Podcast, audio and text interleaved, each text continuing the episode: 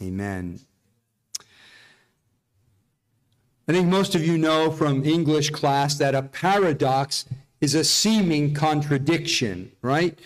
Things that seem to go together, that don't seem to go together, and yet somehow they do. That's a paradox. And probably you know that God's kingdom is full of paradoxes, full of seeming contradictions. In the kingdom of God, the way up is down, right? The way to be exalted is to humble yourself, and vice versa. The way to receive is to give. Give, Jesus said, and it will be given to you, pressed down, shaken together, and, and flowing over. That doesn't seem to make sense, but in God's kingdom it does. In God's kingdom, the greatest is the servant. You want to be great in God's kingdom? You're not at the top of the pyramid, but as one commentator says, you bear, bear the pyramid on your back. The greatest is the servant in God's kingdom. And this idea of paradox is evident when it comes to the account surrounding the birth of Jesus Christ. It is fascinating to note the contrast between the lowly and the lofty surrounding the incarnation. There's an amazing coming together of the heavenly and the earthly, the majestic and the mundane in the birth narrative of Jesus. And we're going to look at some of those things even as we draw them from Luke chapter 1 and chapter 2. So, first of all, and the outline is there in your in your bulletin. we'll look at the loft, the lowly and lofty in the birth of Jesus. And we'll see a number of things. First, there's a natural problem with a supernatural solution. It's sadly fairly common for a couple to be unable to have children, right? The problem of infertility. It may be a problem with the man, it may be a problem with the woman, but somehow there's an inability to conceive a child. Something is amiss in the reproductive system. And so the couple live with the disappointment and sometimes the heartache of, of infertility. Well, that was a problem for a Jewish couple 2,000 years ago by the name of Zacharias and Elizabeth. Although they are described in Luke chapter 1 as both righteous, we're told in chapter 1 7 they had no child because Elizabeth was barren and they were both advanced in years. Now, this is a common problem, especially for those who are younger in age, and they apparently had this problem throughout their, their marriage, even when they were young. And although the problem is common and natural, the solution was supernatural. Luke 1 tells us that an angel appeared to him, Zacharias, and said to him, Your wife, Elizabeth, will bear you a son. Infertility, a common problem, but a visit by an angel and a, a, a message that even in her later years she would give birth to a son, not natural, but supernatural. And so you see the lofty and the lowly coming together, the natural and the supernatural coming together in this case. But then we have a no account town with a glorious inhabitant. Luke 126 says the angel Gabriel was sent from God to a city of Galilee called Nazareth. Now, what do you think of when you think of Nazareth? Nazareth was, was uh, not a significant place. It's a little one horse town. In fact, we might compare it to the town in which we are now sitting, Kinzers. Even for those of us who live in the area, Kinzers is, uh, you know, you drive through it very quickly. I did a little research on Kinzers. How many know anything about the history of Kinzers? I bet Gary does. I knew that hand would go up because he's a historian. David? Okay. Well, let me give you a little history about Kinzers, the place where you now sit. Kinzers is an unincorporated community located in Paradise and Salisbury Townships, Lancaster County. Kinzers was named after Harry Kinzer, a descendant of Palatine German settlers, and was founded in 1835. The compact settlement of Kinzers is primarily in Paradise Township, extending east into Salisbury Township. Its claim to fame the Rough and Tumble Engineers Historical Association, which is noted for its steam engine display and Thresherman's Reunion, the National Christmas Center, and the Vintage Sales Stables, named for the neighboring unincorporated village of Vintage. So it's a little sleepy town. We have one near us in Downingtown called Guthriesville. And again, you drive through it very quickly. Nazareth was kind of a no account town, a sleepy little town. It was not a bustling metropolis. It was not a great center of learning or commerce. It really wasn't great for anything. In fact, remember Nathaniel in John chapter 1, when he is told that we think we found the Messiah, Jesus of Nazareth, he makes that statement Can anything good come out of Nazareth? Right? And yet, Nazareth is the place where Jesus would be known to associate. He would be called Jesus of Nazareth. And so you have a no account town with a glorious inhabitant. Again, the lowly meets the lofty. And then we have a poor young couple with a uniquely exalted mission. Picking up on the story, the angel Gabriel comes to Nazareth to speak to a certain young woman, Mary. And we read this in Luke 128 and following. We read it and coming in, he said to her, Greetings, favored one, the Lord is with you. Verse 31. And behold, you will conceive in your womb and bear a son, and you shall name him Jesus. He will be great and will be called the Son of the Most High, and the Lord God will give him the throne of his father David, and he will reign over the house of Jacob forever, and his kingdom will have no end. The angel um, and Mary said, How can this be since I am a virgin? The angel answered and said to her, The Holy Spirit will come upon you, and the power of the Most High will overshadow you. And for that reason, the Holy Child shall be called the Son of God. Now, Mary and Joseph were poor. How do we know that? Because when they came to offer the annual sacrifice, they did not, did not offer um, a lamb, but turtle doves.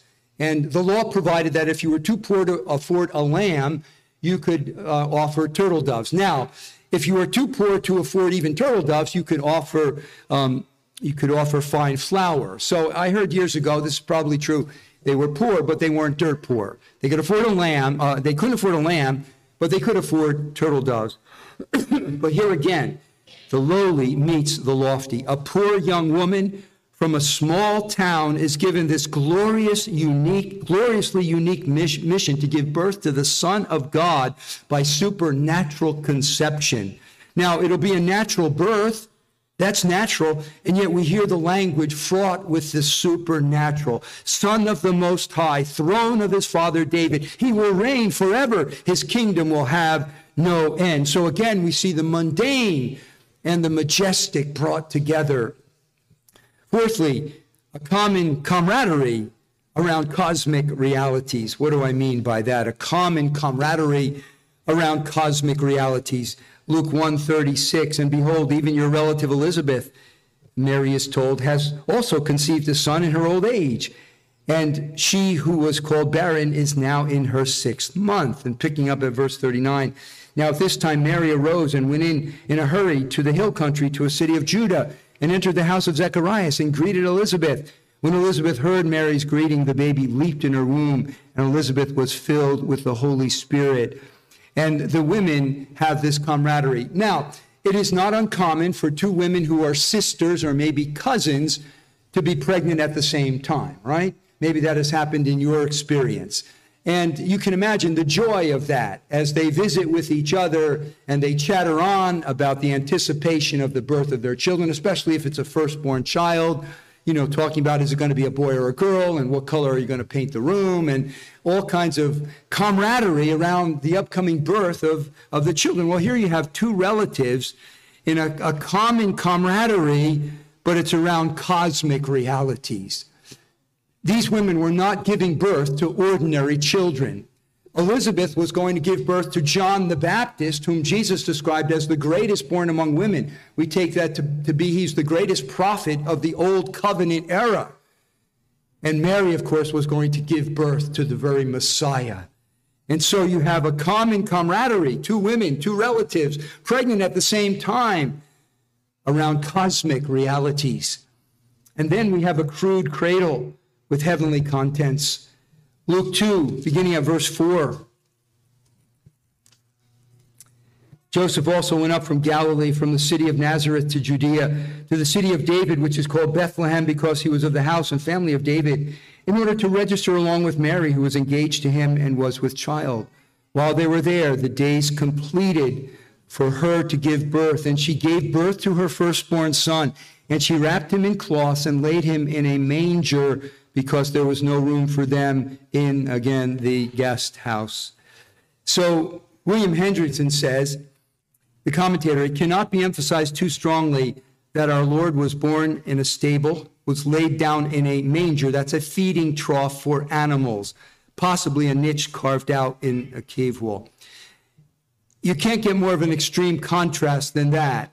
The one who was formerly eternally in heaven, worshiped by angels, creating, who created all things, created the animals, created the birds and the fish, and now he's lying weak and vulnerable in an unsanitary, smelly situation, perhaps cleaner than we imagined based on what we learned in Sunday school. But he's among farm animals in a feeding trough filled with hay.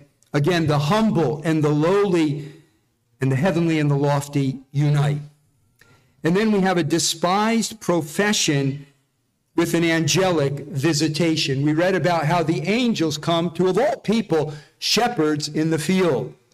Again, listen to what commentator William Hendriksen says about shepherds in that day. They were indeed a despised class. Not only was it difficult for them because of the very nature of their occupation to observe all the regulations of the Mosaic law, and especially all the man made rules superimposed upon that law, but in addition, they were suspected of confusing thine with mine. In other words, they were thieves, right? What's yours, what's mine? And um, for these reasons, they were looked down upon and were excluded from the company of those who were allowed to give testimony in the courts. When you think of them on the low rung of the, the social totem pole, who might you think of today? Well, you might, some of us might think of politicians. Some of us might think of the proverbial used car salesman or the Philadelphia lawyer, people who you don't trust. Well, shepherds were like that. Their testimony didn't count in court, they were a despised community. And yet, God chose that class of men to be privileged to receive a special angelic visitation and announcement about the birth of the Messiah, God incarnate. Yet again, the lowly meets the lofty, the humble commingles with the glorious in the events surrounding the birth of Jesus. And so we see in the birth narrative of Jesus the coming together of the lowly and the lofty, the earthly and the heavenly, the mundane and the majestic, the natural with the supernatural. But we ask why? Why was that the case? The first answer is because in the birth of this baby Jesus, God was coming to mankind. There was a coming together of the divine and the human. This is what Christmas is all about. It's about Emmanuel, God with us. And why has God come to us? Because there was a breach in the relationship between man and God that began in the, in the garden, right? When our first parents sinned against God, they rebelled against God and fellowship with God was broken. And so there's a need for man to get back to God, to reconnect to God. God is alienated from man. Man needs to be reconciled to him. Friends, that's what religion is all about. I took a few years of Latin in high school, and, and the Latin word religo, religare, from which we get religion, is a verb that means to bind. And religion is about man trying to bind himself to God. And so we have all these worldwide religions by which man is attempting to reconnect to God. He's trying to bind himself to God. And inevitably, it's by his own efforts, by his own performance, something he does or contributes to bring himself back into relationship to God. But the Bible teaches that our situation is so bad, it is so desperate, that there's nothing we can do to bind ourselves back to God. All of our righteous deeds are filthy in God's sight. There is none righteous, no, not one. So we cannot bind ourselves to God. So if God and man are ever to be reconciled, God must take the initiative to bind himself to us. And that's what the incarnation is all about. God coming to us as a man to bind himself back to us. That's why Christianity is the true religion. It's the only true religion. Every other religion posits man as being able to do something to earn his salvation. Every you can take it to the bank. Study every religion. Study every cultic perversion of Christianity, and inevitably you will find that man is doing something, contributing something to earn acceptance with God. Only Christianity says God has done it all, and it's all of grace. And I like to say that when man invents religion, he's not going to invent a religion that leaves him out of doing anything and makes him utterly helpless. That humility is not native to us. That's why Christianity, a religion of grace, is the true religion, God binding himself to man. And that's what we have. That's why we have this contrast between the lowly and the lofty, because in the birth of Jesus, we have the divine becoming human. But there's more here than just God coming to man. There's a, a, deliberate reason why God chose to come to a peasant girl, Mary, and why God chose to come to this despised group of men on the low rung of the social totem pole, shepherds. You know what it is? It's because God has especially chosen the poor of this world to be rich in faith. In fact, I just quoted the book of James, chapter 2, and verse 5. Has not God chosen the poor of this world to be rich in faith? And when Paul speaks to the Corinthians in his first letter, he says in chapter 1, verse 26, looking at them and saying, Not many of you are wise, not many of you are mighty, not many of you are noble or well born. This is the way it is. God has chosen to populate his church largely with the nobodies of this world.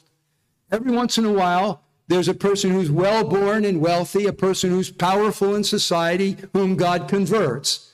But you look at any church anywhere in the world, like ours, and you're going to see mostly ordinary people. Not many well born, not many powerful, not many of the great power brokers in society. We're the ordinary people of society because that's God's will. Not many wise, not many powerful, not many noble. Now, some who are wealthy or powerful are thankful that it says many and not any, because there are some that God chooses to save in positions of power or wealth, but not many. And so the birth narrative, with its contrasting loftiness and lowliness, teaches us that God is coming to man. And he's coming especially for the poor, for the insignificant nobodies of this world. And most of us qualify for that. These are the ones that will populate most of the churches in the world. But the birth of Jesus was not an end in itself. He was born for a purpose. I like to say he was the only one born to die. Now, we are all, bo- all born and we will die, but none of us can say about ourselves, you were born for the express purpose of dying, right? But of Jesus, it can be said, he was born in order to die. The purpose of his birth, his incarnation, was to the end that he would die a very special death.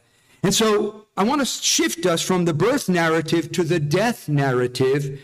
And we're going to find here a paradoxical contrast between the lowly and the lofty.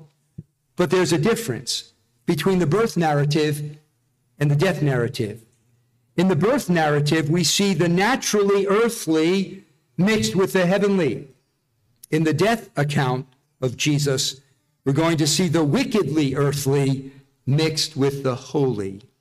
I think you'll see what I mean as we shift to the lowly and lofty in the death of Jesus.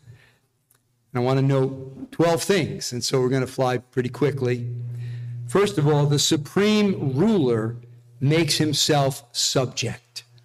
Philippians chapter 2 says, Although he, Jesus, existed in the form of God, he did not count equality with God something to be grasped or held onto, but emptied himself, taking the form of a bondservant and being made in the likeness of men. Being found in appearance as a man, he humbled himself by becoming obedient to the point of death, even death, the death of a cross. Jesus is equal with God. In his pre existence, the angels of heaven were subjected to him.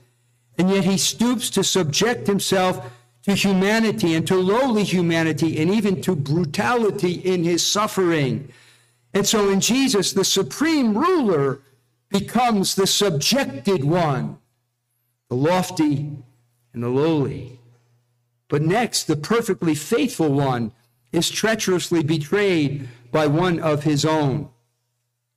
Jesus in the upper room says to the twelve, Truly, truly, I say to you, that one of you will betray me.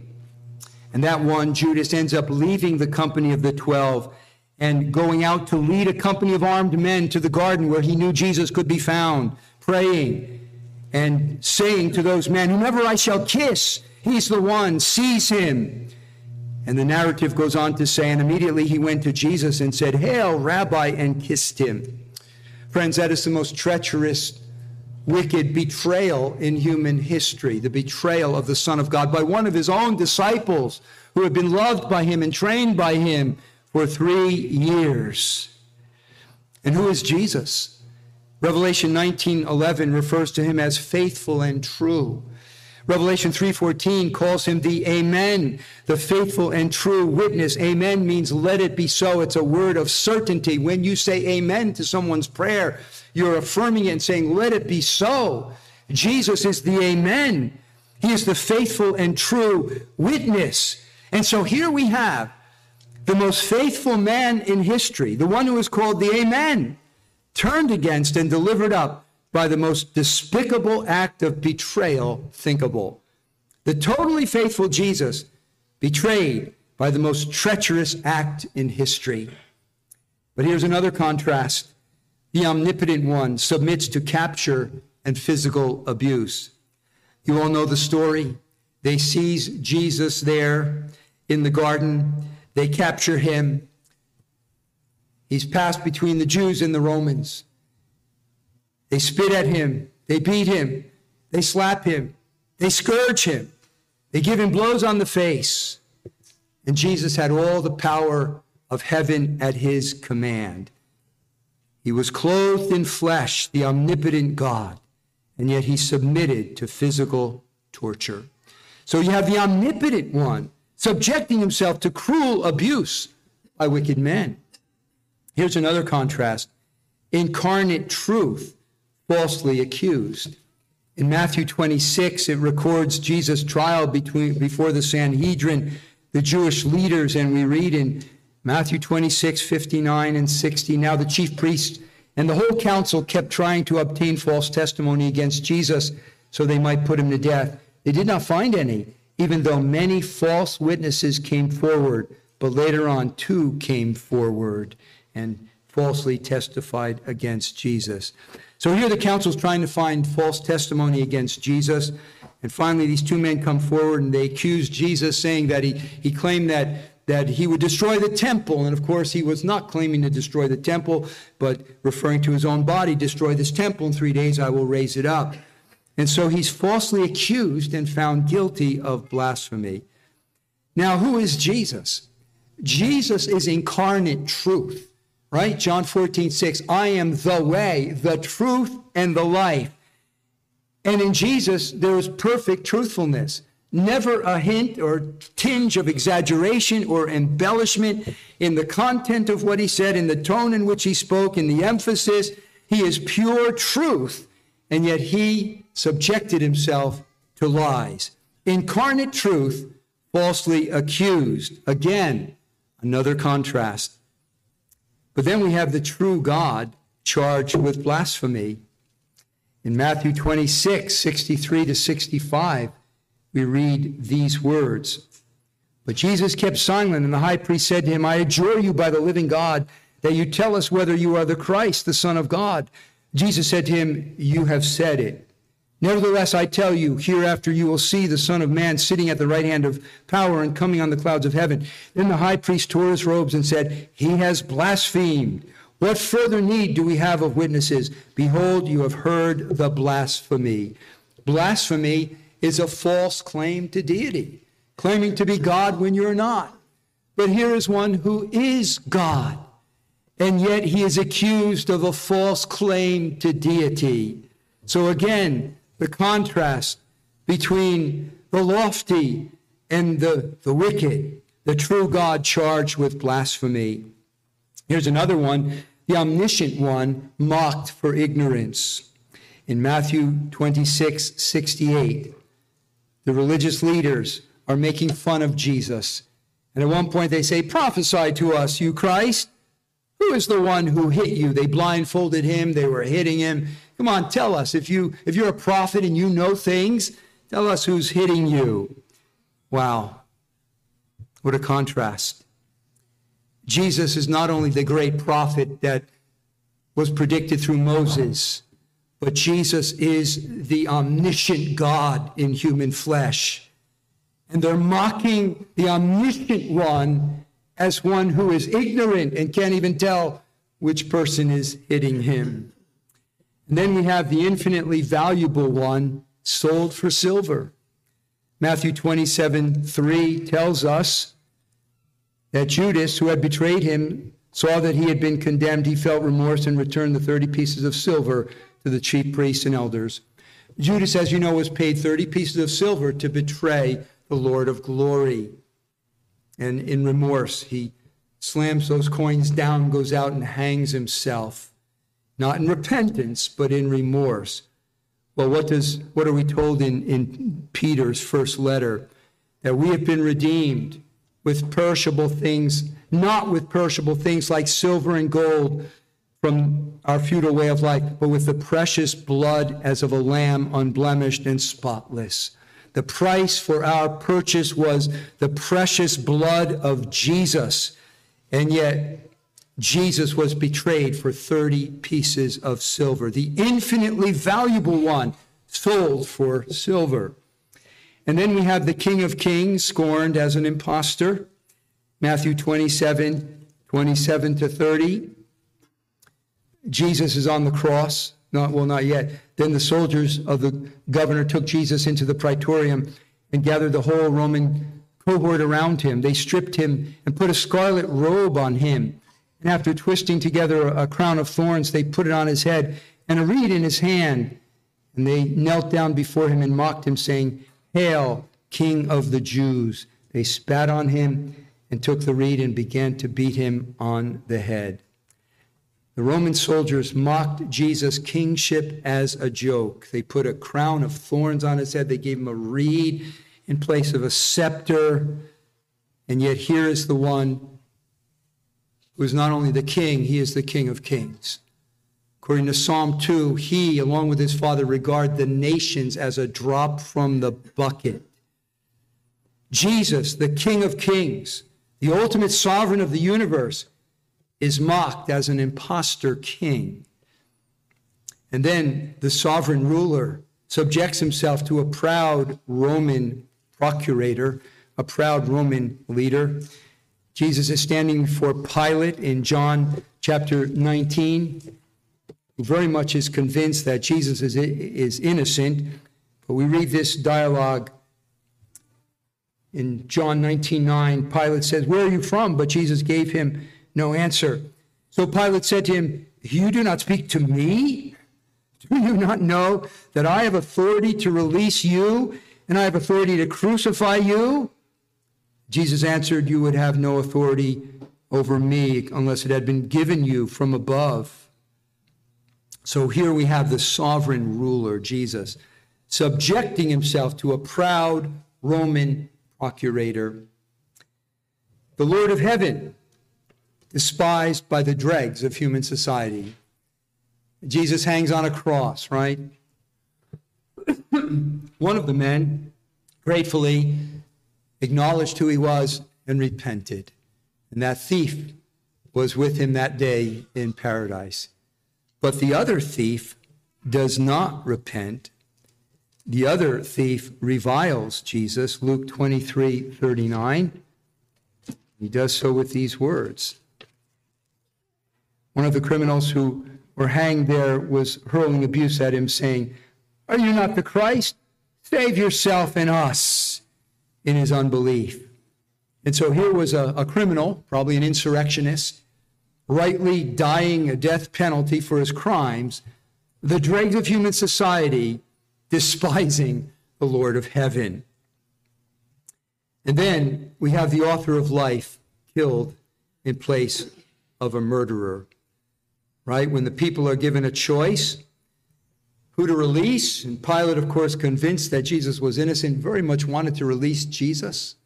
He made every effort possible to try to exonerate Jesus, but the crowd would not have it. And they cry out, Give us Barabbas, a man who was on death row for as an insurrectionist, a murderer. And so the author of life, Jesus, is killed in place of a murderer. In the book of Acts, Peter is preaching to a Jewish crowd and he says, You disown the holy and righteous one and ask for a murderer to be granted to you and put to death the prince of life. They traded in the prince of life for a murderer. And then finally, the despised and murdered Son of God raised to the heights of glory. In Philippians 2, after it says that he humbled himself to the point of death, even the death on a cross, the next verse says, Therefore God has highly exalted him, that at the name of Jesus every knee should bow and every tongue confess that Jesus Christ is Lord to the glory of God the Father. And so we see the earthly and the natural commingled with the heavenly in the birth of Jesus, but we see here the, the earthly and the vile commingled with the heavenly and the holy surrounding the death of Jesus. There's a contrast between the birth narrative and the death narrative. The birth narrative, which we are celebrating this time of year, is all about adoration and celebration and joyous anticipation. But as the baby grows to manhood, he conducts his ministry his light shines into the darkness of the human situation. The mood changes. And so the tone of the death narrative differs greatly from the tone of the birth narrative. It shifts to a mood of accusation and vilification and condemnation. To put it bluntly, the one time the human race, and we are represented in that human race as sons and daughters of Adam, the one time the human race had an opportunity to get its hands on God, we killed him. What does that tell us about our natural situation? And that death of Jesus can't be blamed on one ethnicity. God arranged it so that both the Jews and the Gentiles, who represent the rest of the world, were implicated in the death of Jesus. The Jews accused him, but the Romans put him to death. We, as part of this human race, killed God in the flesh. And what does this teach us? When Jesus came to earth, he was not merely coming to lowly man, but to wickedly sinful man. Every one of us is born with a heart that is hostile to God and in need of being reconciled to God. And how can that happen? How can we, as lost, rebel sinners, be restored to a relationship to God. We're going to see one more point to wrap it up. We've seen the lowly and the lofty in the incarnation. We've seen the lowly and the lofty in the death of Jesus. But now we're going to see the lofty and lowly in the invitation of Jesus. We've seen that the high and exalted Lord of glory comes to earth in lowliness in his birth. And we've seen that the Holy Lord is subjected to the lowly, vile, and wicked in his death. That relates very directly to our situation. The whole purpose of Jesus coming from a high and holy place to a very lowly place was to lift us up to a very high place.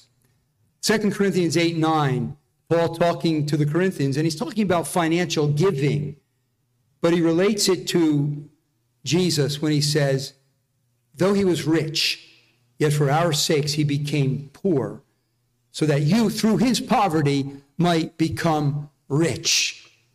I want you to see the parallel. Jesus was rich, he was in heaven, he was worshiped by the created angels, he was rich in heavenly glory, sharing with that glory with his Father.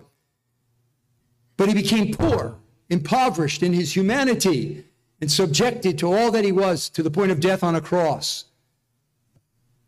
so that he might be lifted up again and restored to glory with his Father. He was high, was brought low, so that he might be brought high again I want us to see the parallel to our situation and how it relates to us getting reconnected to God.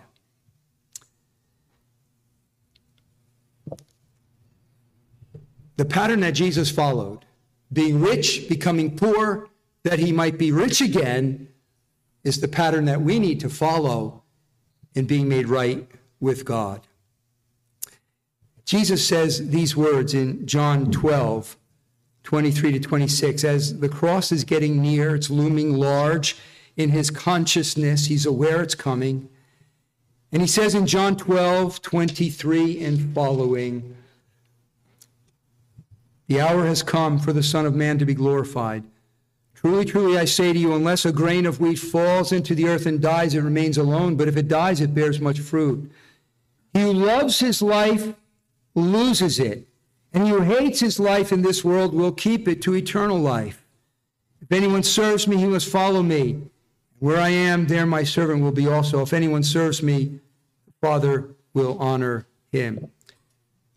Jesus had come from the height of heaven to die a lowly death that he might be lifted up to heaven again, from high to low to high again.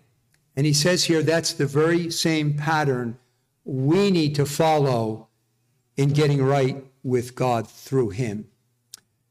We are naturally high in our own eyes. The Bible says we are proud and lifted up in our own eyes. We are all by nature self centered. We live for ourselves. We do our will in our way, for our pleasure, for our glory. We are all proud and lifted up in our own eyes. And according to Jesus, we must be brought low.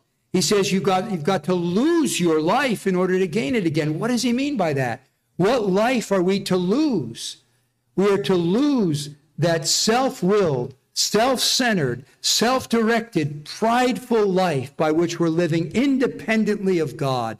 You've got to lose your life and die to that life if you are to find life indeed.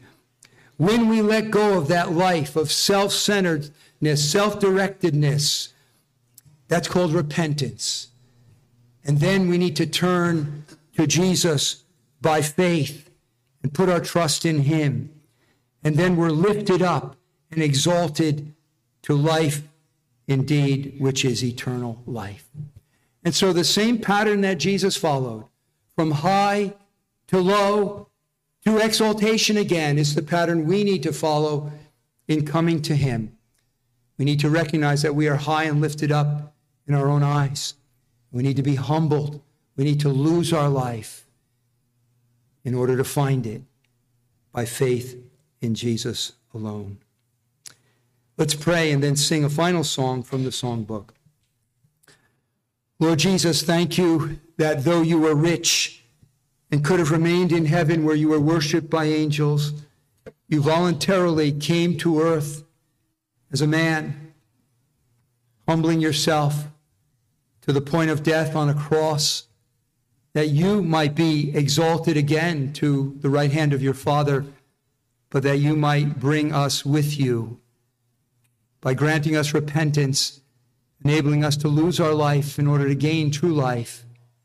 And thank you that as a result of your incarnation and your death on a cross, we can live with you forever in heaven and eventually on a new earth. We thank you and pray in